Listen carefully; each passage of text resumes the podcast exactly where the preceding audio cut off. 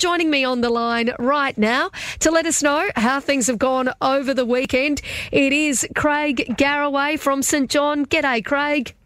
Good morning, Katie. How are you? Very well, mate. I understand you guys had a very busy weekend by the look of it. Nine crashes and nine people transported to hospital.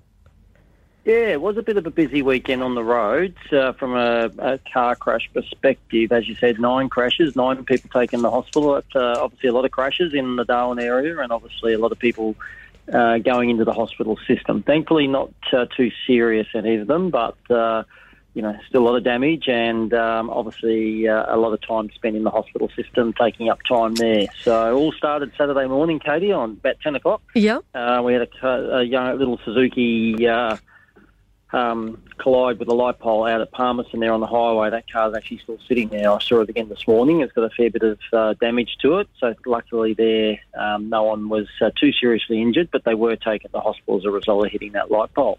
Well, I tell you what, like you said, lucky they uh, weren't too seriously injured, and uh, but in a stable condition by the sounds of it in hospital.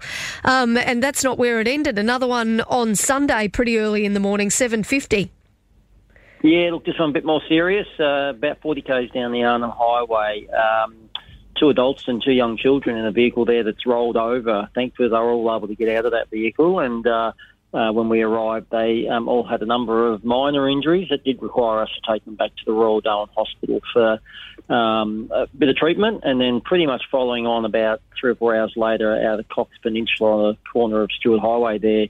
Uh, we had another single vehicle roll over there, and uh, thankfully only one person in that vehicle at the time, and uh, gained minor injuries, but did require us to take him to the Royal Darwin Hospital. So yeah, all in all, with everything else going on, very, very busy for our paramedic crews and all other emergency services who are out there helping us. Yeah, it certainly um, sounds like it.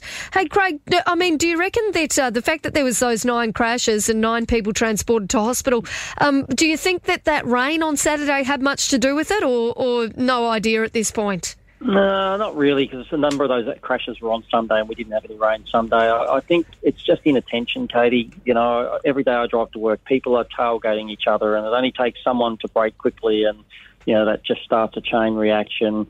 You know, people driving through red lights, it just amazes me. It scares me some days that. Uh, people just don't seem to think they have to stop for red lights. And uh, yeah, it's just all those silly little things that you know we shouldn't be doing, but we everyone just seems to be in a hurry nowadays. Mm.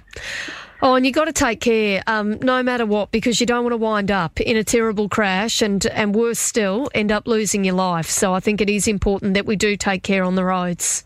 Yeah, and it's the innocent people that get caught up in the middle of it. You know, usually the ones that you know get seriously ill, injured, or you know, worse, killed. Mm. Uh, usually the innocent people who are doing the right thing, and unfortunately, uh, so imagine you know doing something silly and having to live with that for the rest of your life, killing a someone or a family. Yeah, that's exactly right. Well, Craig Garraway, I always appreciate your time. Thanks so much for having a chat with me this morning. No, it's been great, Katie. Thank, Thank you. you. See ya. See